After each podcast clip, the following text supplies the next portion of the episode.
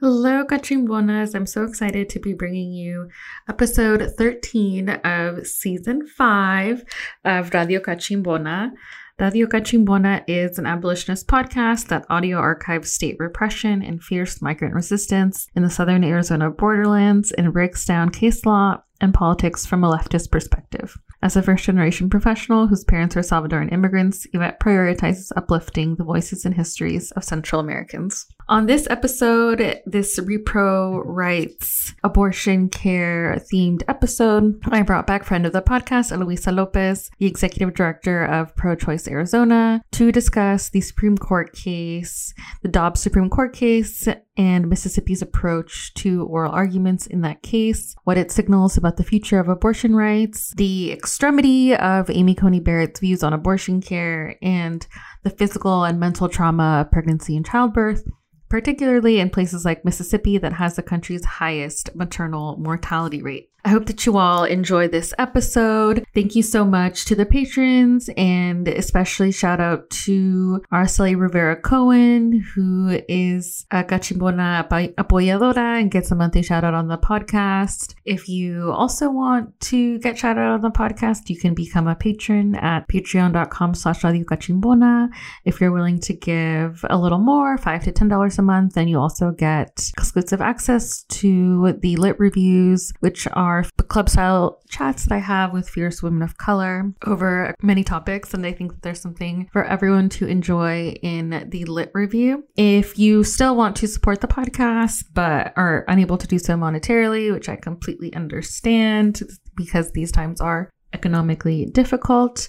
One way, money free way to support the podcast that still really, really helps is to leave an Apple podcast rating and review. And also leave a rating and review on Spotify. Thank you so much to the 10 people who left a five star review on the podcast on Spotify. Thank you so much. Those ratings really help with visibility and getting more people to listen to the podcast. So there's also always the great old fashioned way of supporting a podcast, which is just sending the episode to someone that you think will really enjoy it. So I think that is everything. I hope that you all enjoy this episode and thank you so much for listening.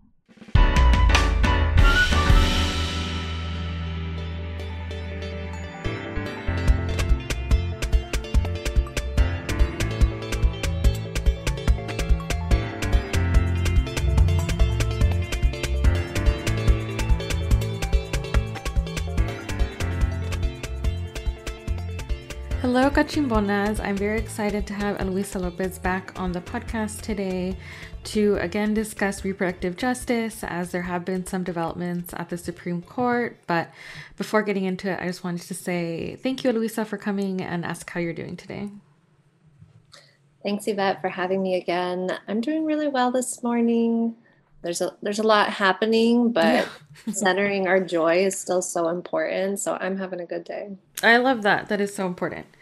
How are you? I am good. I I, I don't know if you know, but I transitioned from a law job to a to doing journalism full time. I'm a staff writer for Balls and Strikes. Yeah, so I have to get more comfortable being on the phone. Which I don't know. I mean, I am comfortable talking to people obviously because I have this podcast, but I don't know. I think it's like a millennial psychological thing about the phone. Like I would just rather text or email you.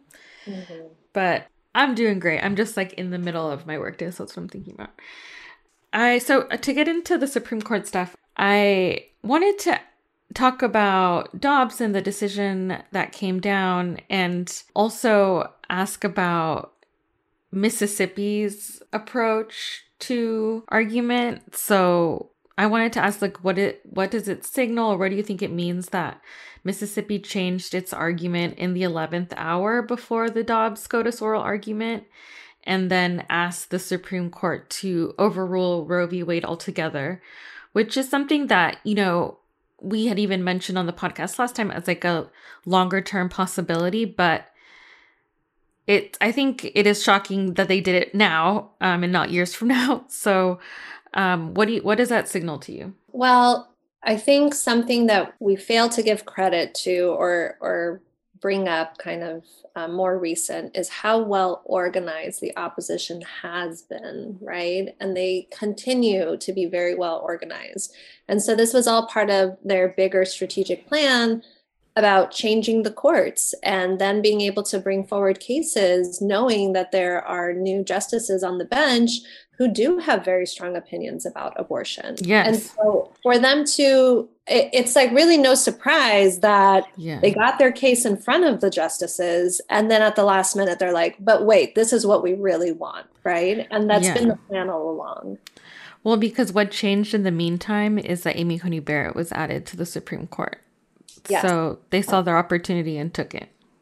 Yeah, and the judges, you know, throughout their confirmations, pretty vocal, their history, we knew what they were doing, and that's why it was Yes. very alarming.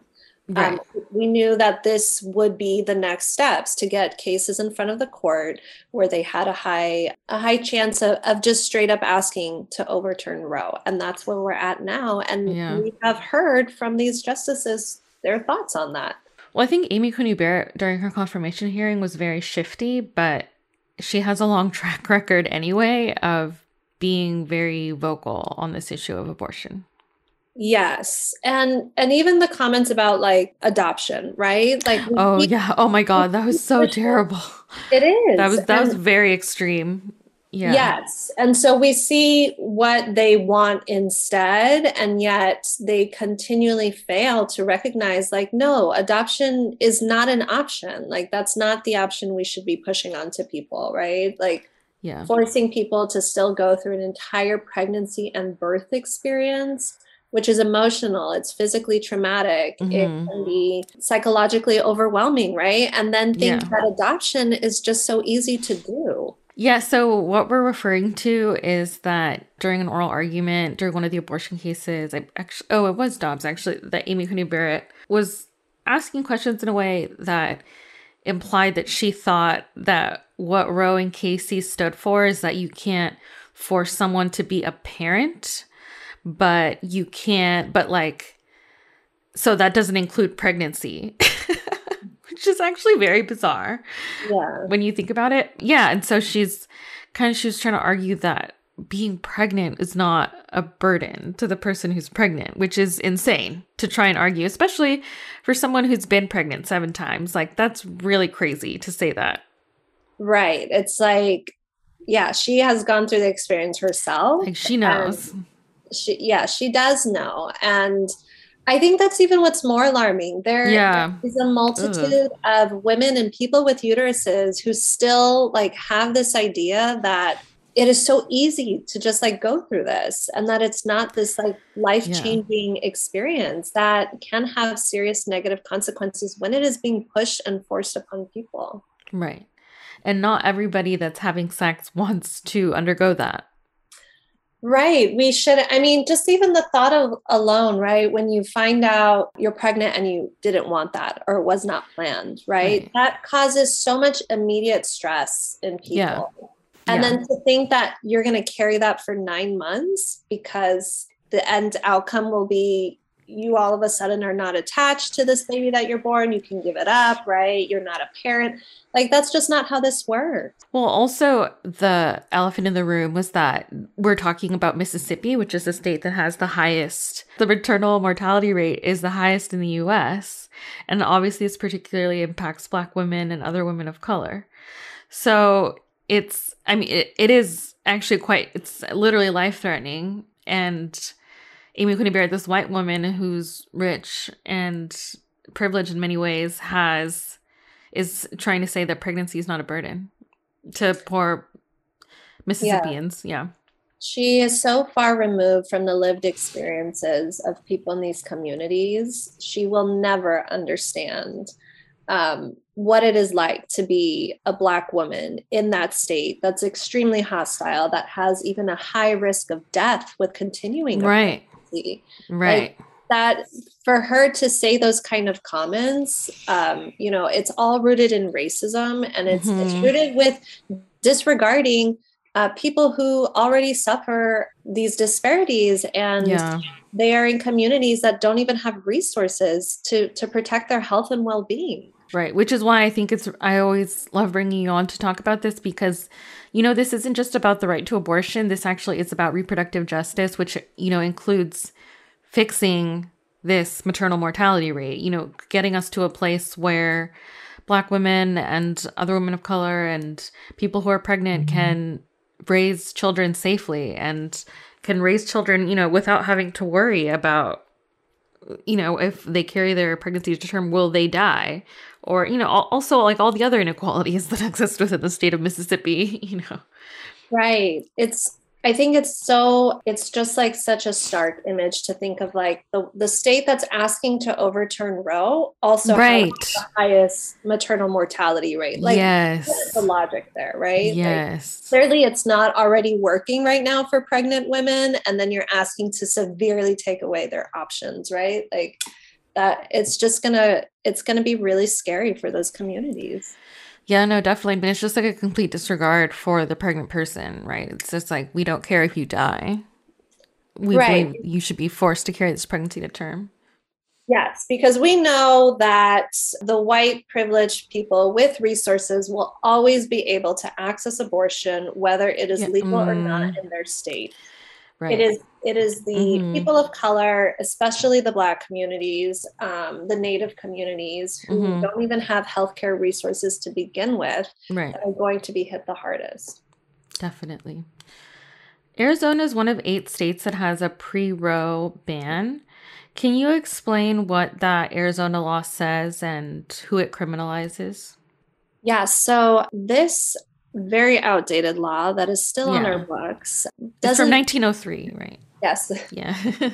and the fact that it's still sitting there, right, is yeah. is we need to be concerned about this. We do not yeah. see currently any elected official like really trying to get rid of this off the books for us. But um, this law criminalizes it just states a person, right, who yeah. provides supplies or administers to a pregnant woman, whether it be medicine, drugs, substances, whether they use an instrument to cause a miscarriage. Unless it's needed to save her life, they will be punished with prison time no less than two years, no more than five.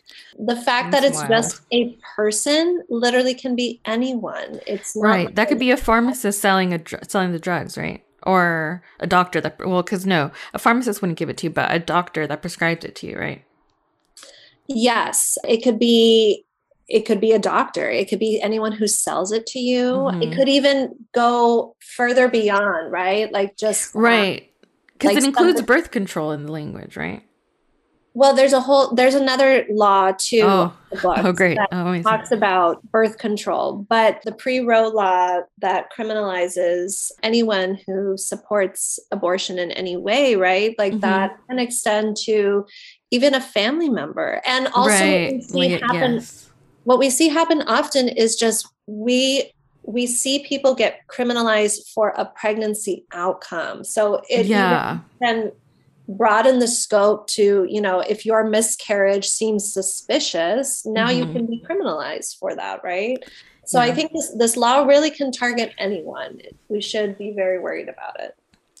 Yeah, definitely. Because also, like other states have actually already criminalized pregnant people who had miscarriages it's a way to criminalize people who are pregnant and then it's really just punishing people for the lack of access to healthcare and like prenatal resources. Yeah, and then there's the other law that talks about birth control and it's so outdated too because there's been so many new methods of birth control that's come onto the market. So it's very unclear like what exactly are you targeting here?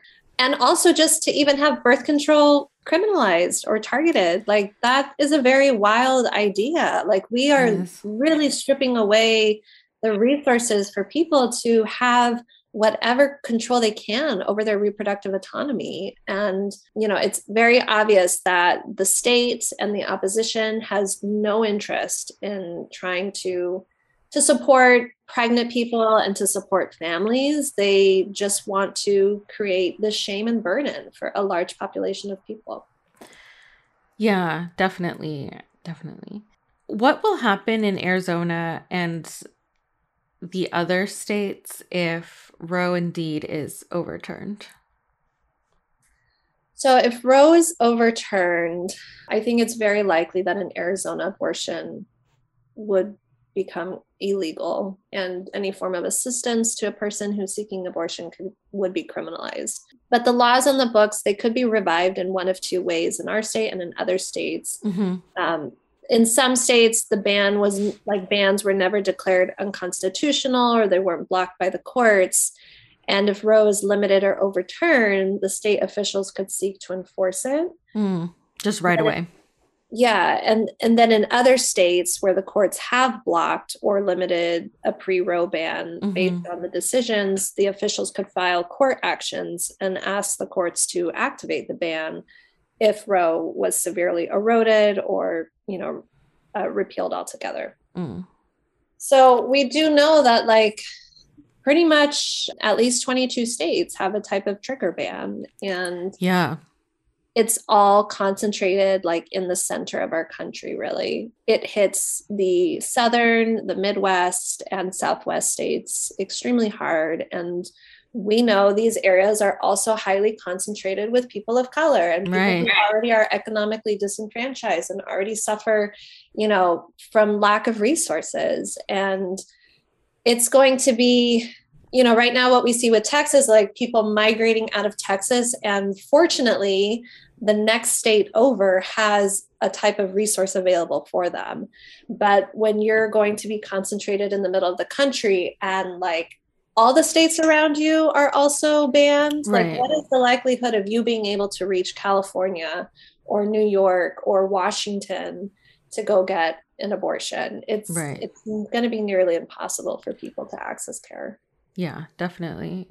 And it just that adds just such a burden on on terms of cost and money, um, cost and time. Sorry for people who already are marginalized economically, and I I think it's important to say that like us talking about birth control or us talking about these laws being enforced again aren't like us just hand wringing because like we're just going off of what the various Supreme Court justices have said and done so far, and how things have played out in Texas, and how it seems like they're going to play out in Mississippi. Overturning Roe implicates a bunch of other cases that are about privacy and autonomy, and that literally includes birth control. There was a case that, you know, that codified that people have the right to like family plan as they will and the courts don't have any say in that. Same with like gay sex and then the, these were kind of the, the precursors to yeah a lot of the privacy and autonomy cases that we take for granted today. Mm-hmm. and these cases were mentioned like the, the justices were like well if we overturn roe like what happens to these other cases? And it's quite scary because it's like we know how they feel about those cases too. Mm-hmm. And I think that the over the signaling of overturning Roe's like actually has a has broader implications for privacy and autonomy. Yes, and once they're overturned, it will be so difficult to get them back, right? Like, yeah, I, I think people they might have this idea of like, oh, it won't be that bad, right? But actually, it it will be very very harmful because look at look at the makeup of the court right now right? Like yeah. what they decide will have serious long-term consequences for our country and the people. And the goal is to not lose it to then fight back for it right? Like so it you know really protecting what's already standing is so important. In terms of protecting what is important, do you believe that the Democrats will be able to pass a bill codifying the right to abortion nationwide if SCOTUS does overturn Roe? I I'm not going to put so much faith in that, right? Yeah. I, I, feel like let's see you make the efforts, but we see how that also goes with with Congress and the Senate and it is so difficult right now to pass anything between the sides and also even within the Democratic Party there is still not a, an agreement on like what what they do want to protect with abortion, right? Yeah, like, like what their agenda is Right. We want abortion without any limitations, right? Exactly. Without any restrictions. We yeah. want the full access to it. We want it to be affordable. I mean, make it free for people, right? Like just yeah. get it protected because it is a human right for us mm-hmm. and it is severely impacting our lives and yeah. you know, it it I feel like those folks are so far removed sometimes from the reality of people and oh, yeah the the game of compromising is not working and it has not been working right? So i feel you know with the women's health protection act it's nice to see that they introduce things like that but i think the likelihood of something actually passing is probably slim but we'll see right? So what i do what does bring me hope is seeing states on the states level you know ensuring those protections stay yeah, and I don't think that anything will be able to get passed if the filibuster isn't abolished because there's def like as you there's not even consensus within the Democratic Party of exactly like what it is that they're fighting to protect, and then the like the GOP is just way way way on the other side yeah. of things. It's become such a polarizing and like hot button issue for the far right, and I don't see them giving up that bone anytime soon.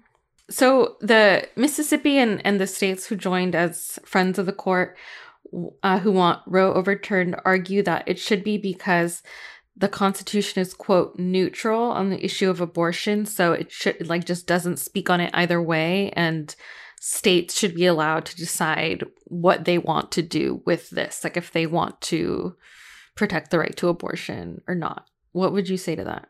Well, we have the right to privacy, right? And so yeah. that includes her right to our pregnancy and to keep that information private and to decide what we want to do. So I think when states argue this, they are dismissing that existing right and the human right.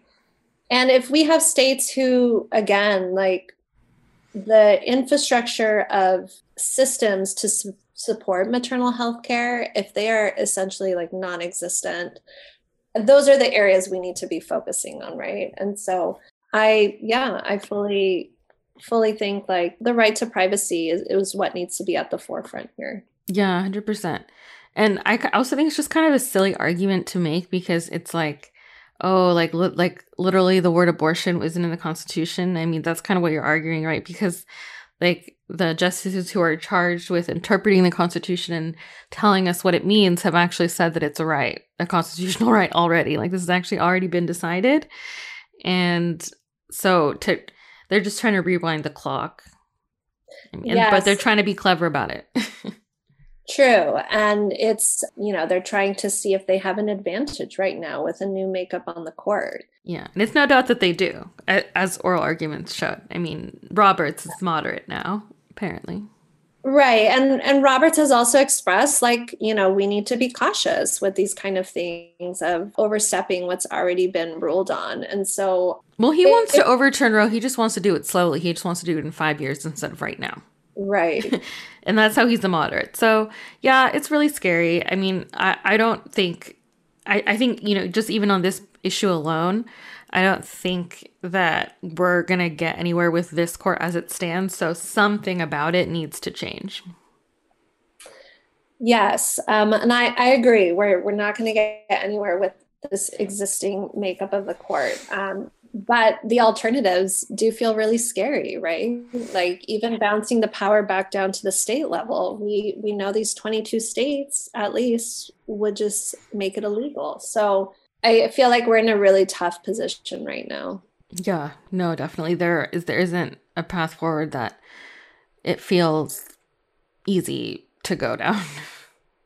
No, and unfortunately, it's really going down the path of do we have to witness a lot of harm and death among oh, people God. to then actually like take this matter seriously and right. to realize like the direction that people have been pushing for is is has never been the solution to this. Right. But you know, I'm also shocked It's just even seeing Texas and how long SB 8 is still standing and being enforced. That's the thing. Yeah. Right? Like that right we're seeing already on a micro level what the country will be experiencing. Yeah. it's still standing right now and it's still being accepted. Yeah, I'm just like what needs to happen for for people to realize like abortion needs to remain a legal option. Right. I think the only justice that is really doing the issue justice, haha, is Justice Sotomayor because she's the only person that's been talking about this from the perspective of the pregnant person and you know she she's asked her i you know she asked this during oral argument but i feel like this was definitely for the public and for her fellow justices because she was like will this court be able to survive this stench mm-hmm. of you know this accusation that we're politically motivated after right. this very clearly politically motivated case has is being decided and the fact that SB8 has been allowed to stand is that in itself is testament to how extreme the situation is right now. Like this right, this constitutional right has been suspended in a state f- as big as Texas for a long time. You know, I think if it was like any of the other kind of like kind of settled precedent constitutional rights that were suspended, people you know, probably something that implicates people other than women and uh, people with uteruses, then pe- I think there would be more alarm. But it's yeah, it's very extreme that they that the Supreme Court allowed the the Texas law to stay in place because there's so many legal principles that would that like should tell a justice to rule the other way like there's a reliance interest on the abortion rate. Like people expect, and you know, and, uh, because of decades of having this right, people have come to expect this in their lives that they can plan their families, that they can have abortions whenever they want. That's that's something that should outweigh like the state just wanting to shut the right down. and and it's yeah, and like these conservatives who like go on and on about history and tradition are just so full of shit because this this is an issue that's been long settled and yeah. history and tradition like would dictate that you wouldn't overturn Roe or Casey. Right. And just because we bring in some new justices doesn't mean that we should even be, you know, we shouldn't even be entertaining these kind of cases that come forward to the court that right. are strictly positioned to challenge Roe and Casey. Well, the Supreme Court can choose what cases they take. So like they, and it's because they have such, they have a conservative majority, they can decide to take dumbass cases like this, you know? It's a very wild theatrical performance they're putting on for us. Right. And the fact, too, that just what someone's pregnancy outcome is has nothing to do with the lives of other people. It's like, you know, why are we yeah. so concerned with knowing like people will be you know forced to to have children like why is that such an issue when our country shows us over and over again that and we talked about this on that last episode right like based on the agenda of the government they will control our reproductive freedom yeah. You know and our autonomy whether it's like forced mm-hmm. sterilization or right. people to give birth right so it's just like when it's when they approve of how they want to treat our bodies and our right. reproductive health, then that's acceptable for them. But it's not acceptable for us to take that power into our own hands. Right.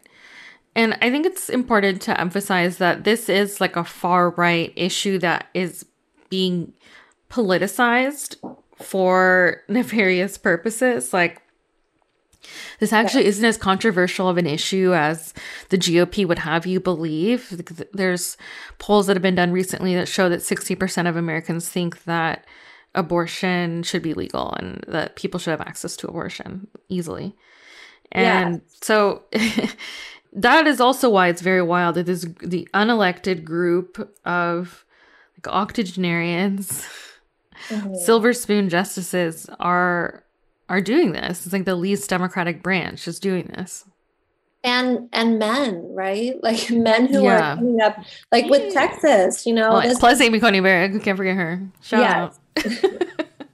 but in terms of like no uh, but really but really yeah man yeah the the people who bring forward these kind of laws and introduce right. them on the state levels like texas right. was organized by a male and you know the extremist pro-life parties right so it's just it's it's very alarming but i wanted to bring up i'm not sure if you've seen and i just saw it this morning in my email but now even arizona so we had our own genetic ban passed this year um, this last legislative session sb 1457 and the ban for the genetic abnormality provision of this bill, which includes so much, has been temporarily blocked while it's still in the courts.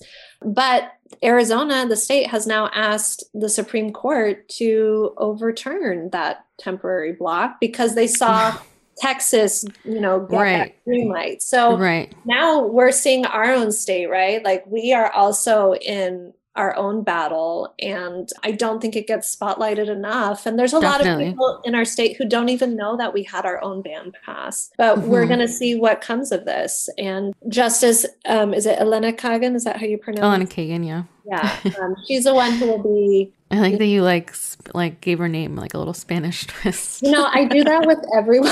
I love that actually. Do that with everyone. Just I don't know, and um, yeah, I could be so wrong. well, this is kind of a tangent, but when Sotomayor was being confirmed, there were these news commentators who like literally preoccupied themselves about how we were going to pronounce her name and if we were going to pronounce it Sotomayor the correct way, they were like, this is going to threaten our American identity. So I actually love that you like in your own way without even knowing any of that context or resisting and just making everybody's name pronounced in Spanish. yeah, Eleni Kagan, what about her?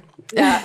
So, well, the state request is going to go to her. Okay. Um, yeah, so we'll see what comes, but you know, I'm I'm concerned that they let Texas through with this. And so yeah. we'll see what happens to Arizona soon. Right. No, and the thing about the the stay or like the request to block the law while the litigation happens is it's it's something that's meant to stop irreparable harm and that's why i'm saying like all literally just you know a list of legal principles would tell you that you should block a law like that for before you're like while you're litigating it, which takes months and months and months because yeah, this this is irreparable harm. Like regard you know, despite Amy Coney Barrett trying to act like pregnancy is a casual three day weekend, like right. it's it it is a traumatic thing and like yeah, you it, it is irreparable harm that happens if you forced to undergo pregnancy and like and it's like when you think about what the state's argument could possibly be, I don't even know how they finagled that, but it's like it's just absurd when you think about it that way. When did the Arizona ban pass?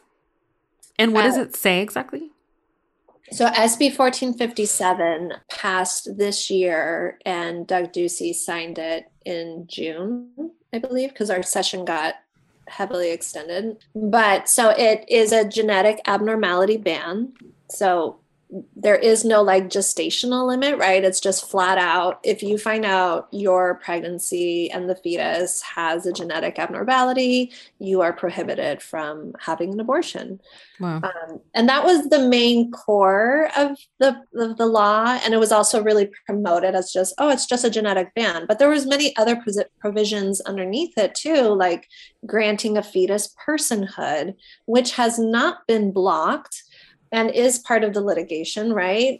And then also we had like a forced burial and cremation for fetal tissue. Oh, Normally it was like in the second trimester you had the option of burial or cremation, but now, you know, like a 6 week and 8 week fetal tissue you know it just comes back down to shaming patients and- 100% yeah that's just trauma that's traumatizing people but that got passed. And so now you know that is a question that every abortion patient is going to be experiencing if wow. they have a surgical abortion in a clinic now it's there it's up for a cert petition by for before the supreme court. Yeah on the state level the judge had blocked the genetic ban. Um, but i just received a notice this morning that the state is filing an emergency appeal, right? And is requesting emergency for that appeal. block for that block to be removed, you know, while the litigation is still going on. Yeah.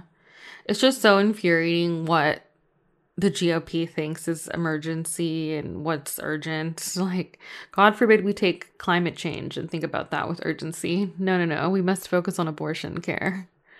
Yes. And, you know, their arguments is, you know, the attorney general says that this would protect against coercive health practices that encourage people to obtain an abortion for genetic abnormalities and it will protect the integrity and ethics of medical providers so that oh, they wow.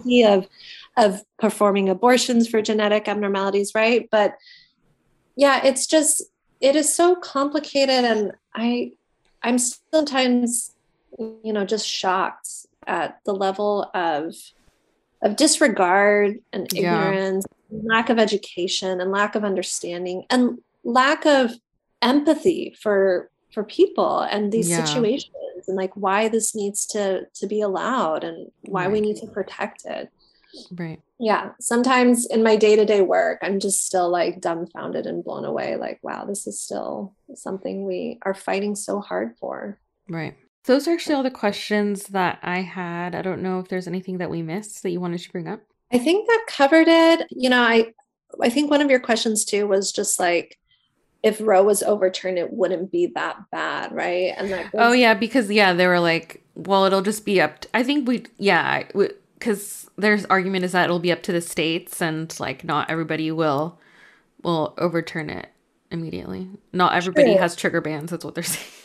Yeah, but there's also a very slim amount of states that actually have it protected and are trying right. to expand. And what we see happen with like, I, I, think what people need to focus on is the way elections tend to go on the state level, right? We we are seeing continual attacks on our, our voting rights and other issues on state levels. And even just here in Arizona, right? Like our our candidates for governor are really not that great.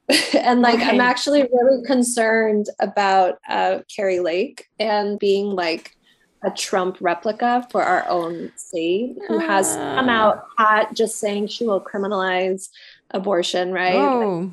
And so, you know, I I think it's kind of scary to bounce yeah. the power back down to state levels, seeing how 100% who the people are that can get elected. So I that's not the solution and for it to be just thrown around so easily, right? But then also acknowledging that even with Roe in place, it has not been a support for yeah. as it is. That's also right. a problem with it. Yeah, exactly. I mean, that's this is all so true in Arizona and access is already very restricted here, which I think we, we touched on last episode. So definitely agree with all that.